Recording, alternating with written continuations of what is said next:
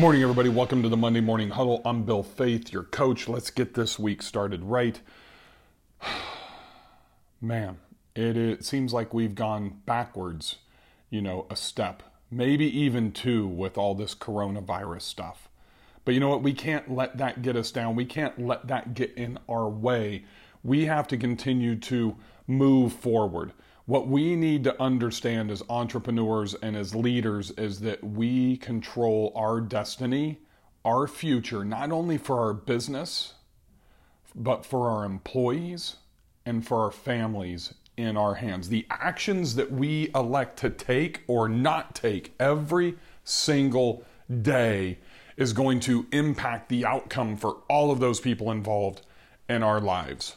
That means that we can't just sit back and wait. We have to move forward every single day. Here's what I need you to do this week I need you to get some clarity in your mindset. I need you to write down three goals right now that you're going to achieve this week that are attached to revenue generating activities. Just three.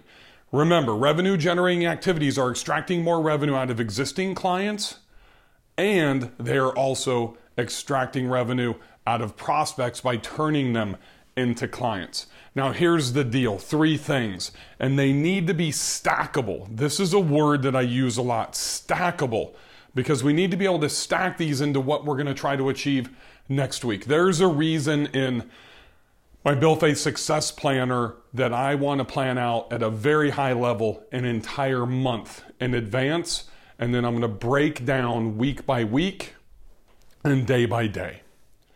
So this week, I need you to do three revenue generating goals. Remember, a goal is just a dream if we do not attach action steps and accountability to it. So if you write down goal number one, I need you to have the day that you're going to have that completed and what the desired outcome is. The same with number two and the same with number three, because we cannot just wait till Thursday or Friday to start working on our weekly goals. This has to be a progression through the entire week. Do that now. If you have absolutely no clue what your goals should be, they can be email marketing, can be emailing your customers, can be picking them up the phone and calling them, it can be, you know, those top 10 prospects that fell off the map in March when all of this stuff started and you've had no contact with them, reach out to them now. But one thing we can't do is we cannot sit idle.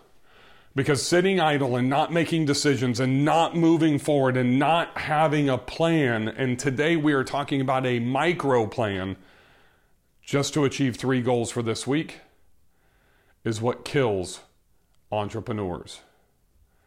And I know you are not here to be killed. I know you are here to drive the ball down the field and score the winning touchdown.